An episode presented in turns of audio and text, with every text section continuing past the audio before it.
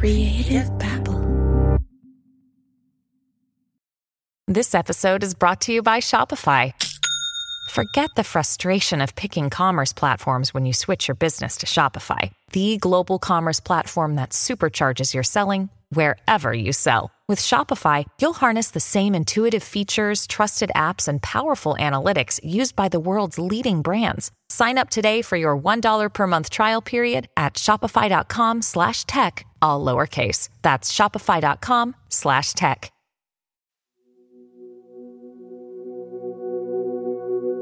Some people have all the luck. That's just not the case for my friend Christina. Here's a story. The beginning of 2020, I woke up one day and I had just like the worst stomach pain of my life. Couldn't figure it out. Like it was absolutely awful. So of course I'm thinking it's appendicitis. It was so bad though that like I couldn't like I couldn't stand up straight. I was like crying. It was terrible. Christina ended up getting admitted to the hospital for a whole week. They wouldn't even let her eat the entire time she was there. They have no idea what's wrong with me. All they know is that my liver is swollen, but and they can't really figure out why. After a week, they released Christina from the hospital without ever figuring out exactly what was wrong. They never even followed up. So I was like, well, that was a weird thing. Whatever. Then March 2020 came around, and we all know what happened. The world pretty much shut down. And to make matters worse, Christina's husband lost his job. Christina and her husband were stuck at home just like the rest of us. I get pregnant and I'm like, what? Because you know, most people like we're gonna we're gonna start trying to have kids. Like we're gonna not in this house, okay? We just freaking get pregnant. But this is actually good news because Christina and her husband have been wanting a second child. I've been feeling weird, but I was pregnant. And so like of course I felt weird. You know, like I just didn't really think much of it.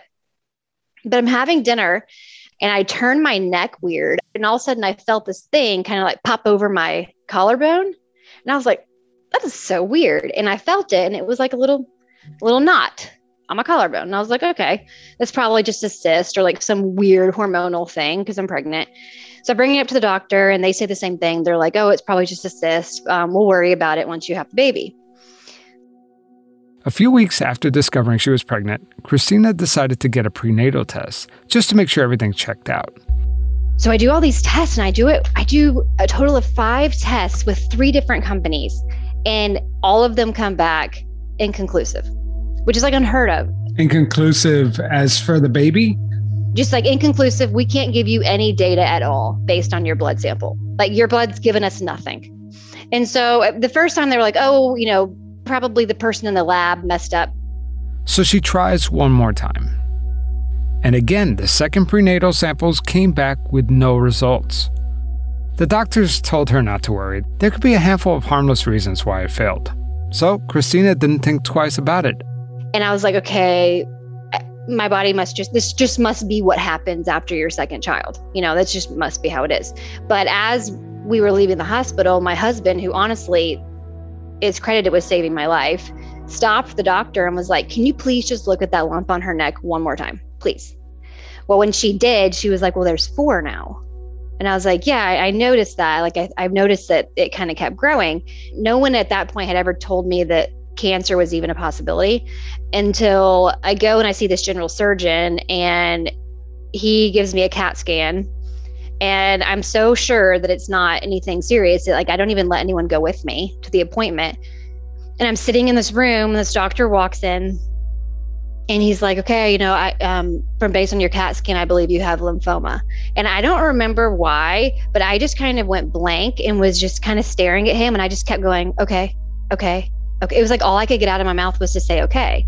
And he stopped me and he was like, "Ma'am, do you understand that I just told you you have cancer?" And I just kept going, "Okay, uh huh. Like I just, I couldn't, it was like my body wouldn't let me process it. The whole time she was pregnant, cancer was spreading all over her body. They confirmed it was Hodgkin's lymphoma. And at first I was staged at two. Then they did a PET scan. They put this dye in you, and basically anything that glows is cancer. And I lit up like a freaking Christmas tree. I mean, from head to toe, every inch of me was covered in cancer, except it was like a little circle where my uterus is. How weird is that? Like the baby, everything totally fine. Because you had cancer the entire time you were pregnant. The whole right? time. Wow. Yeah, yeah, yeah.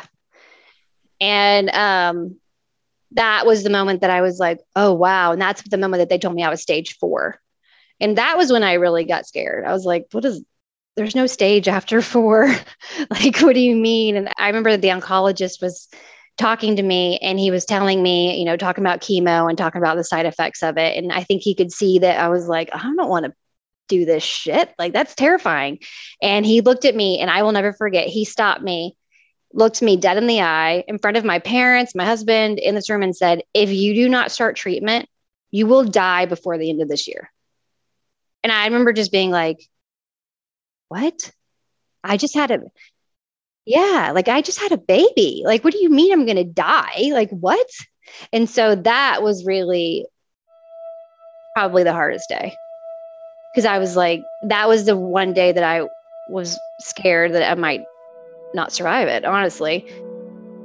I just want to interrupt here and tell you not to worry. Sure, this news made death a real possibility for Christina, but that was not going to happen.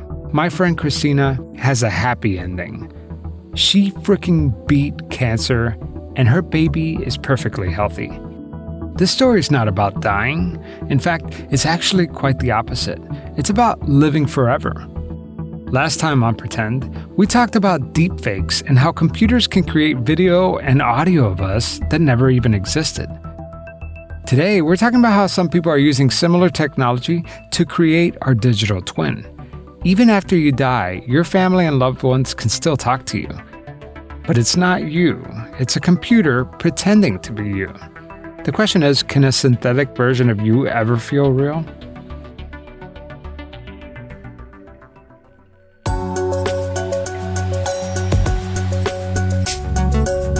Javier Leiva, and this is Pretend stories about real people pretending to be someone else.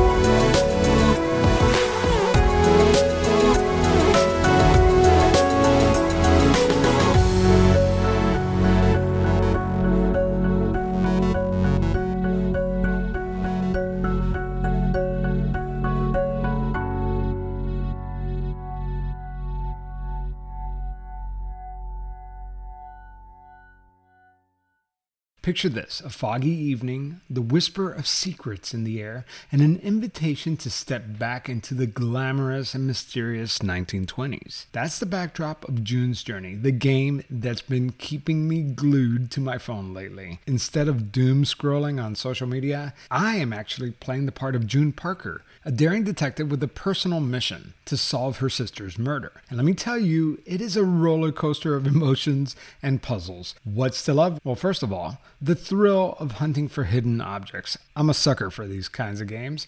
It's kind of like those books that we grew up with, but with a storyline that keeps thickening. Plus, the game takes place in New York to Paris, uncovering clues of scandalous family secrets that make you feel like a real detective. If you're ready for a dose of mystery, romance, and the glamour of the 1920s, June's Journey is waiting for you. Download it for free on iOS and Android, and let's see who cracks the case first.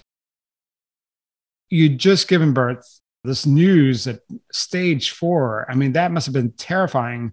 Um, even though I know Hodgkin's is, which is this is the most annoying thing ever. Everyone used to say like, "Oh, you got the good cancer." It's like, yeah, but I still had cancer at 32. You know, and like, yeah, I got the good one. That you know, yes, there are cures, but the path to the cure is awful. Just hearing stage four would scare the hell out of me. I mean, oh, exactly. Yeah. I mean, even though they you had quote unquote the good cancer in your gut, what was your feeling? Like, was your feeling what, that you were going to come through, or did you start really having those thoughts that maybe this is this is it? So at that point, based on how I was feeling, what they were telling me, I knew that prognosis wise, I would probably make it. But at the same time, I knew that there were some people that didn't make it. And so I, I, I actually was that that that was probably the only point that I was actually afraid I was going to die, possibly. So my first chemo sessions, I would sit down and I would write letters to my daughters just in case I didn't survive it, so that they would have something. I mean, the entire time they kept telling me like you're going to make it, we'll make it. But at the same time, you all eh, of course they're telling you that because they want you to keep fighting and and then, you know, I googled which was terrible. And if you Google it, it says that your prognosis is only 60% when they told me my prognosis was 90. It was the first time in my life because I'm 33, 32 when I got diagnosed, but I realized my own mortality. Which is not normal for somebody your age. No, you know, exactly. like, yeah. we know that we know that the end is i mean that's inevitable right it's Yeah. like the only guaranteed thing is that we're gonna die one day but we don't have to think about that we don't even worry about it And honestly, I think about it all the time now. I Do do. And, and, and I I mean, I'm only six months out, so it's still pretty fresh for me. Christina is currently in remission, and after five years, she'll be considered cancer free. But the whole death thing, yeah, I thought about it all the time. And I, and I wondered what my daughter's life would be, lives would be like without me. and we're talking about like the really dark part Yeah. of your cancer experience because that's what's scary and that's probably like you said the topic that no one ever wanted to No, talk to yeah. you about right? Because everybody had your back. Everybody was so positive. You were so positive. And that's the way you should approach cancer because you want to fight Yeah. this thing. You want to beat this thing. But i mean i can't imagine that like you said it's in the back of your mind right? Like it, it has to be like looming over you all the time that that is a possibility. Yeah. all of a sudden you were living your life one day chances of dying were very low and then all of a sudden it's very real Yeah. so i could imagine that's very scary Honestly, I, I think I, I think I knew I could beat it the whole time, but you always have that fear in the back of your head. But like, I think I knew the whole time I could beat it. Christina is here today talking to us, not because of luck, but because she fought like hell to be here.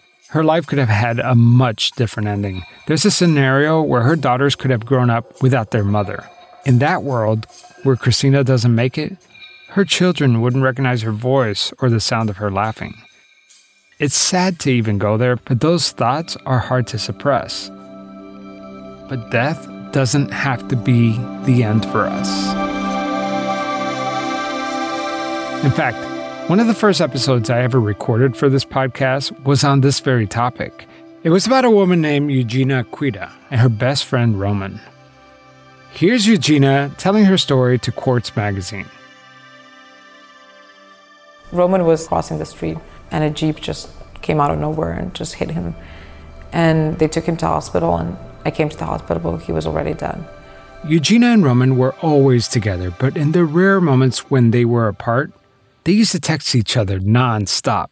There were hundreds of messages, maybe thousands. You were almost telling a story of your life every day in text format. Roman died in 2015, but as time went by, her memory of him kept slipping away. So she would find herself scrolling through those text messages, trying to hang on to him as long as she could. The only thing I can do to kind of remember him um, is to go to our messenger history and just scroll and read it all. And that was the closest to just, you know, get to feel him. Eugenia is a software developer for a company she founded called Luka. So she thought, what if I could take these messages and turn my friend Roman into a chatbot? And that's what she did. Yes, it's like a real life episode of the show Black Mirror. Not only did this chatbot learn how to write just like Roman, when she read his responses, it actually felt like it was Roman. Eugenia made the Roman chatbot public. I remember using it at the time, and it was really incredible.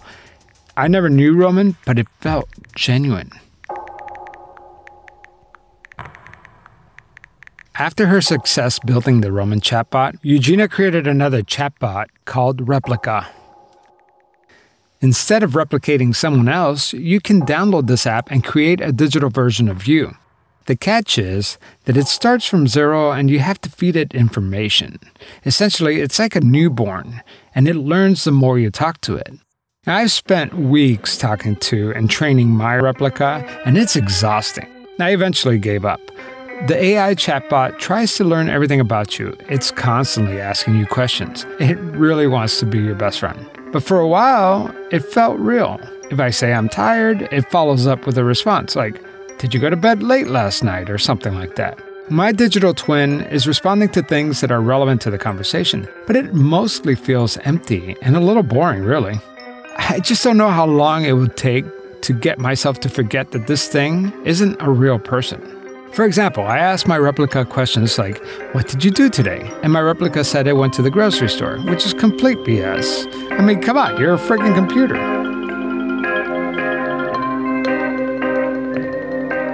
When we come back, you'll hear the story of one son's mission to immortalize his father with artificial intelligence. And the results are very convincing. That's after the break.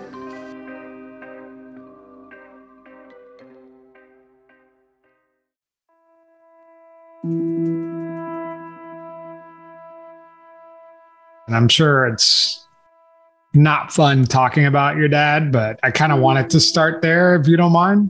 That that's fine. I don't I don't mind talking about him. I love him and I, I don't mind telling his story. This is James Vlahos. He's the founder and the creator of an app called Hereafter, where you and your loved one can create what he calls a life story avatar.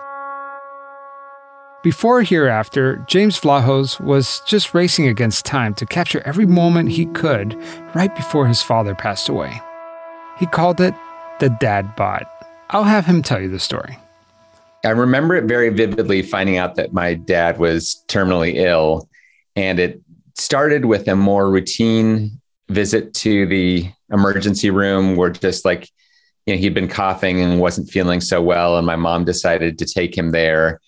And, you know, I got the call that he was in the hospital. I rushed to the hospital. My siblings rushed there. And the doctor came in and said, like, oh, you know, good news. It looks like you don't have a pulmonary embolism. Oh, that's great. Uh, but we uh, did find some anomalous masses in the scans of the lung. And I always remember that phrase because he didn't say, like, you have cancer, but he anomalous masses and he let that hang in the air. Right. And you could just kind of feel the oxygen draining from the room as everybody put it together in their head, like, what is that? Oh, that's what that means. What was your dad like, you know, when he was alive and when you were growing up? My dad was one of these people who is very hard to fit in a single box because he had such a wide ranging personality. He was a wonderful, amazing guy and a warm, loving dad. John Vlahos, his father, was a managing partner at a law firm in San Francisco. He was into architecture and spoke several languages but he was not like your kind of classic button down corporate type. Uh, he was really into musical theater, in particular, uh, the light operas of Gilbert and Sullivan.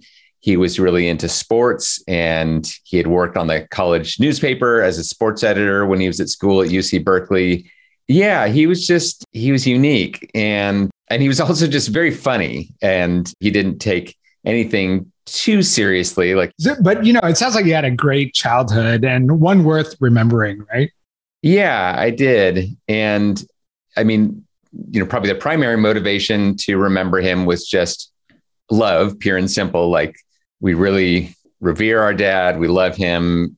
We realize we're going to lose him to cancer and, you know, that desire to hang on. So the motivation was simple in that way and I would imagine that at this point, you know, the, the clock now starts ticking for you and for your family because now you realize that you have a limited time left with your father, right? We knew that the cancer had spread from his lungs to his bones to his brain to other organs, and that he had a life expectancy that would be measured in months rather than years. We all have aging parents. Some of us have grandparents that that are near you know the end of their lives and i think a lot of people may have regret that they didn't capture their grandparents or parents' stories, you know, because a lot of times, even though we're family, we we don't talk about these things. But you, at some point, you and your family decided to preserve his memories, but in the form of oral history recordings, right? Tell me how that idea came about. I think it was my brother's idea originally, and it was something that had been kind of kicking around for years. Like, oh, we should we should get Dad to record all his stories. He's had a really interesting life, and it's kind of always on the shelf. Like, oh, we'll get to that at some point. We we need, we should get to it. Maybe we should do it soon, but you don't do it. Like, not only is this important, and that you should do it someday. That day really is today. Like, it's time to get started.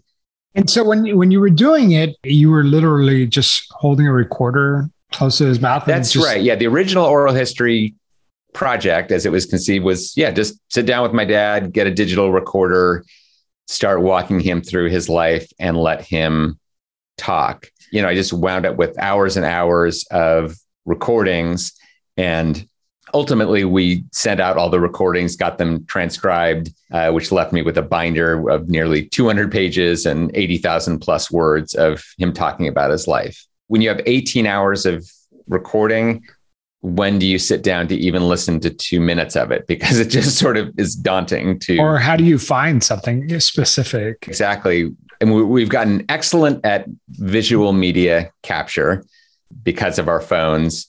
But indeed, like we have, we're, we're drowning in the images and we're drowning in the movies. And you take them and you take so many of them, it's hard to find them again. But I think we have a weakness in we don't capture stories nearly so well. Like you don't see people going around and making little audio recordings all the time. How did you go from doing a, a traditional oral history recording that any of us could do at, with our parents to the dad bot? Like, how did you come up with that idea? So the story happened this way. It was the collision basically of two events in my life. Um, one was my father getting diagnosed with terminal cancer and doing an oral history project with him. But the other was that at the same time, I was getting interested in a journal as a journalist in conversational AI and the techniques for teaching computers to talk. And as this technology was becoming open source and available for anyone to use, he thought, oh, I don't know, maybe I can make a chatbot version of myself. But you know, I entertained them for like a week or two. And like, well, that's kind of boring. I already have me. Like, why do I need that? But then I thought, gosh, the persons whose stories I want to save, the stories, the persona I want to preserve, it's it's my father's. So what if it was Hello Dad, a chatbot of my dad that I wound up calling the Dadbot?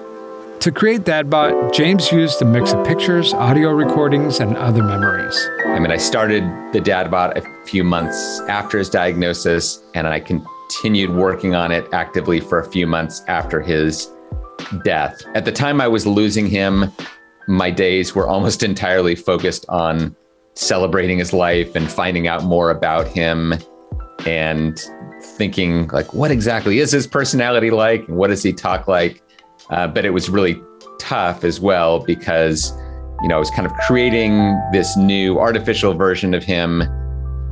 At the same time, I was losing the actual real him.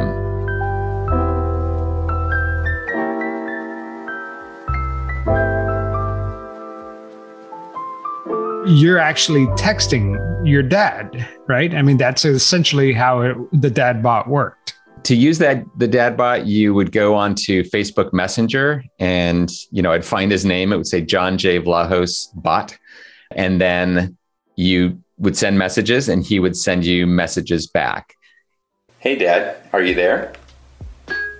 The dad bot responds bots never sleep jamie. How the hell are you? I'm a little bit busy right now to be honest. The dad bot responds life is not always tranquil. As for me, in the words of the Greek poet, I'm just swell. Uh, sometimes he would send like a little audio file, like of him singing. On our rugged eastern foothills stands our cymbal clarion bowl, bowl, bowl, bowl. Telling a particular story or telling a joke. For blue and gold. And sometimes he would even send a picture. But the most of the interaction was through this exchange of just pure text messages. I wanted to know how much of the dad bot is really John J. Vlahos, and how much of it is just a computer using words and expressions to mimic his father. The Dadbot did not like it didn't have any generative AI in there where it's, you know, coming up with wholly novel new responses right in the moment that my dad never said, but that would somehow be like things that he said. I mean, not only was it out of my own particular technical reach, but also, you know, I was like, I don't want something that is sort of like my dad, but is sort of like faking being my dad. And maybe it says things that actually aren't that like him. Like, I really want it to be true to him. So if he says something, it's either got to be sourced directly to his oral history transcripts or, you know, a kind of vivid, specific knowledge of my own that I've supplied the Dadbot with. Can I ask you a question? The Dadbot responds, You just did. I want to hear about your pet rabbit. This question really got the Dadbot talking. The bot starts writing about the family rabbit.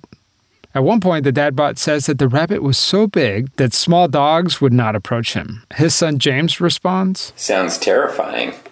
The Dadbot says, quote, I suppose his appearance might alarm the meek hearted. I miss you, Dad. The Dadbot responds, I'm sorry that your real father can't be here for you. He loved you very much. And there was even one moment in that video where you say "I love you, Dad" or something like that, and and he, he responded, but it wasn't it wasn't perfect, right? Well, I mean, not perfect in the sense that it's not him. You know, it's a it's a chatbot version of him, and you know, being told by a chatbot "I love you" only reminds you that the person you actually love is gone. So it's at best bittersweet to have something like that.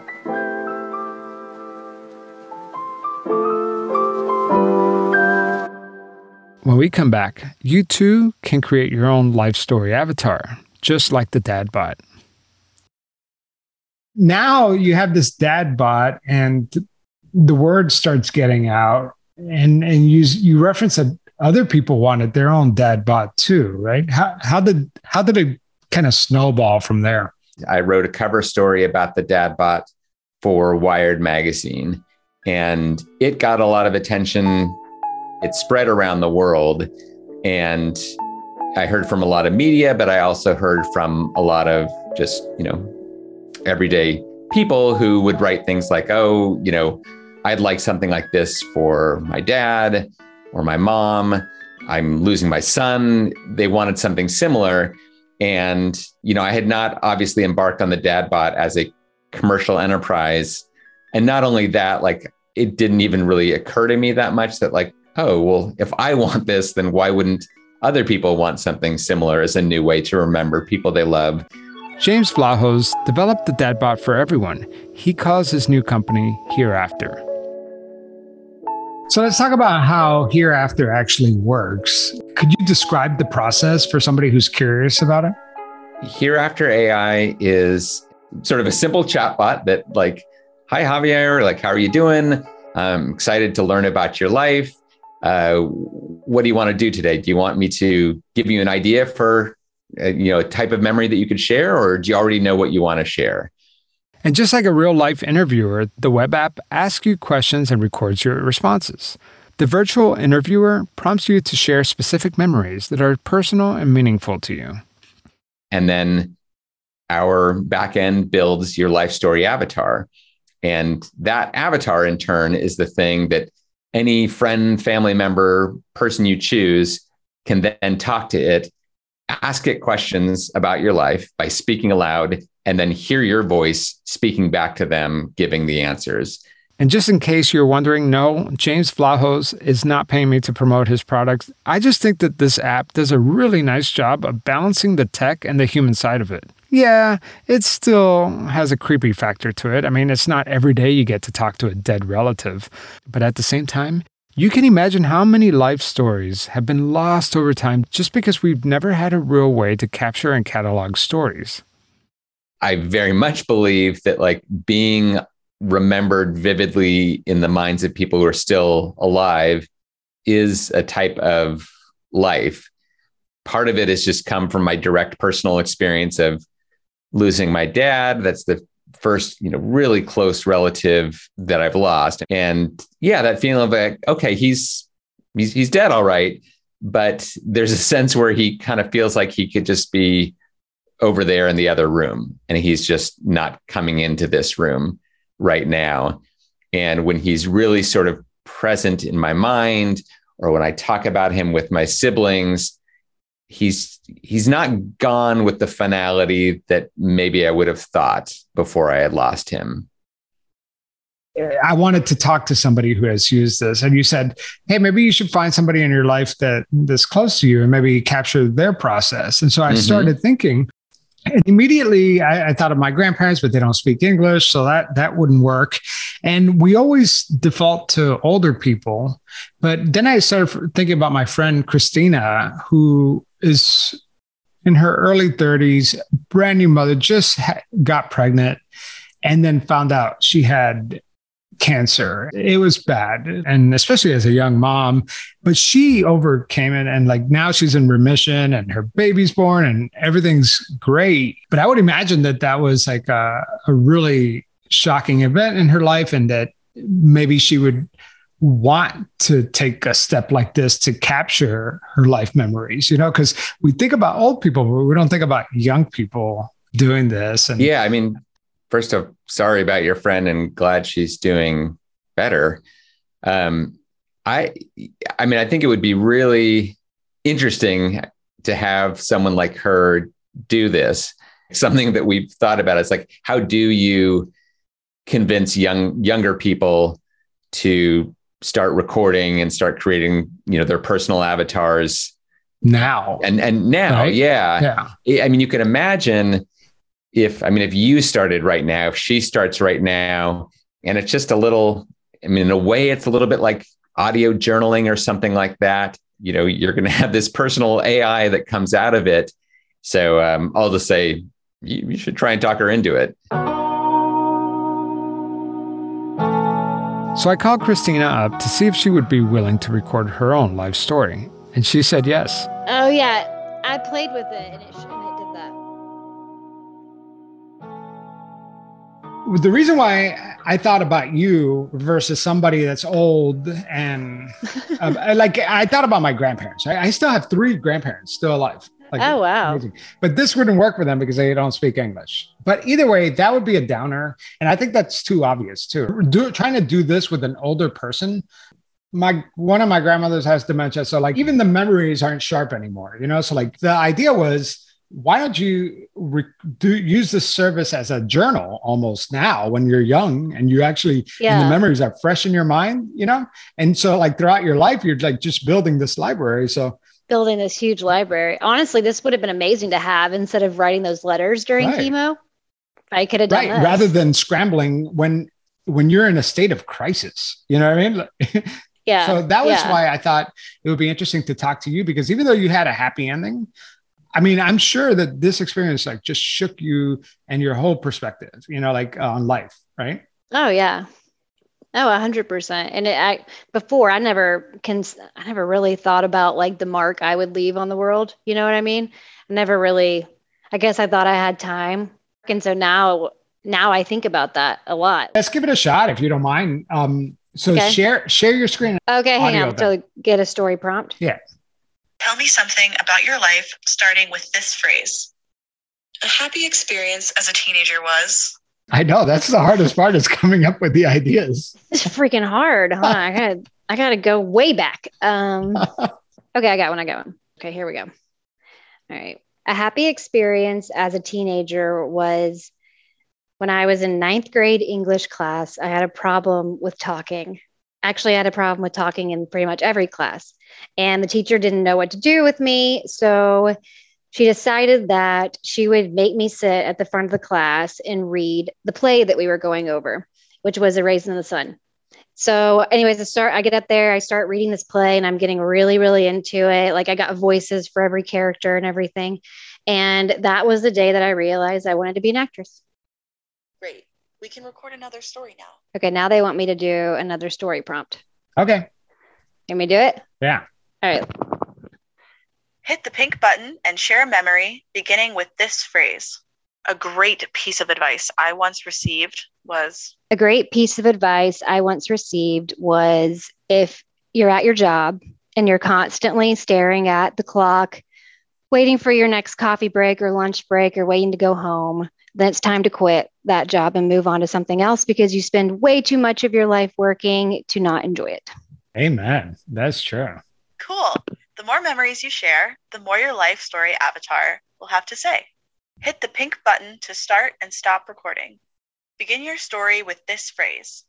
A time in my life when I felt especially close to my dad was A time in my life when I felt especially close to my dad was when we were diagnosed with cancer within the same year. And he helped me begin my treatment and start the journey. And then when he died, when, when he got diagnosed, he was able to lean on me throughout his journey. We've always been extremely close, but now we have this and pretty rare shared experience, and it just continues to bring us closer together. your loved ones will appreciate the memories you're recording. She just said, Thanks for that. Which option do you prefer now? And so my choices are I can get another prompt, or I can share a memory on a topic that I pick. Oh, share a memory on a topic that you pick. Okay. Okay. I'm trying to think of like, okay, I got, one that you might enjoy. Sure. What's the general category of the memory you want to share? What's it saying? What was the general Sounds category of the memory you want to aspect of share? Will your story relate to? And I said work. When I was about 24, I was working for a company called Running Pony. And this crazy producer had this idea of a nun that would run through the city of Memphis doing just random things and uh, then would slide into home plate at AutoZone Park at the end of it. And I was nominated to be said nun. I ended up with like four gashes on my knees, but it was probably one of the most fun days I've ever had working. And that crazy producer was me. Yeah, that was you. it? and that's so funny. Why a nun? Did we ever? Uh, I can't even remember why we, we made a nun run through Memphis. I don't know why we said nun. That was so funny. That, I forgot about the nun thing. That was great. Yeah. Great. Yeah, that was cool. Good times, Uh. right? Good times.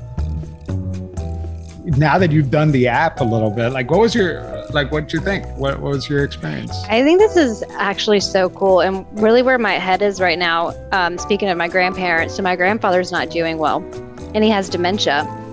And we've known, you know, for a while that he had dementia that his memories were going, but it would have been amazing to have an app like this. So, yeah, I mean, I, I, that's really where my head's at. I just keep thinking how amazing it would be for someone like him to be able to do this. I'm so afraid that people might listen to this and think that this is a downer episode, but I, it should be the opposite. It's like it's like preserving somebody's life, isn't it? Yeah. And so, say that my cancer had been terminal. I would have loved something like this because I would have known, like, okay, there is, I'm leaving something to my kids. I'm leaving some way for my kids to interact with me that's not just going to a tombstone and talking. Say I had passed away and, you know, 20 years down the road, 10 years down the road, Bella gets her own phone and she wants to text me. Like, it'd be amazing that if she could do that, at least pretend, at least go through the motions of texting me and getting a response. And in a way, this app kind of makes me think like the flip side of this argument is that you're prolonging grieving, right? Because like this person is now Yeah. not gone. This person is Is there, still here. right? Or it's just like a different way to grieve. It's a more interactive way to grieve because I feel like grieving is such a helpless feeling sometimes because what do you do when you're grieving? There's no action to take. There's nothing that you can, you know, other than time, there's really nothing that can make it better. But what if something like this could help in the healing process of grief? Have you watched the movie Coco? Ah, Ah, yeah. Yeah, like a hundred times. Yeah. Probably, I could probably tell you every word. Yeah. But you know, in in that movie, which is just a Disney movie, but it is so deep in a way because it's like you die, right?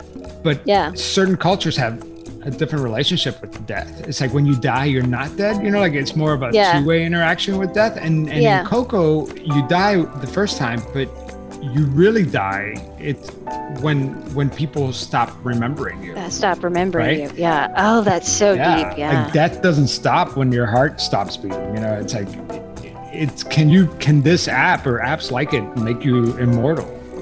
Because exact. Yeah.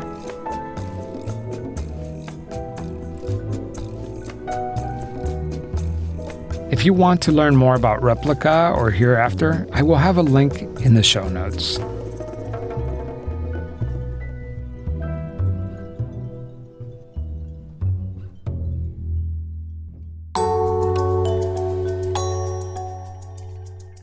I want to give a huge shout out to my new Patreon supporters Brittany Wilson, Denise Stooksbury, Hannah FTW, and Gregory Boyer. I couldn't do this show without your support. Seriously, my Patreon members are the best. It's like a little community, so if you want to hang out, join Patreon. Go to pretendradio.org and hit the donate button and join the, the Pretend community. Help support this little indie podcast because I bet if you look at your podcast feed, there's hardly any independent podcasters still around. I mean, it, it, it's really tough out there. So if you follow an independent podcast, really support them because they are hanging on by dear life. Anyways, we have a lot of great episodes coming your way. I'm just wrapped up season three of Criminal Conduct, and that was a soul sucker. So if you haven't checked it out, the whole season should be out now, except for the last episode, which drops this Friday. Check it out. I mean, it's it's nuts. It's uh, an interview I did with a serial killer, and we thought it was going to be four episodes, and it's kind of snowballed into seven. Also, I'm working on a series about scams. So if you've ever been scammed or if you scam someone, please shoot me an email at javier at pretendradio.org.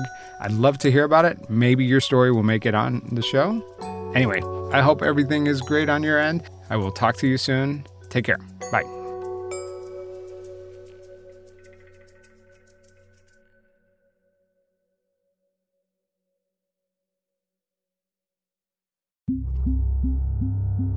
Creative Babble.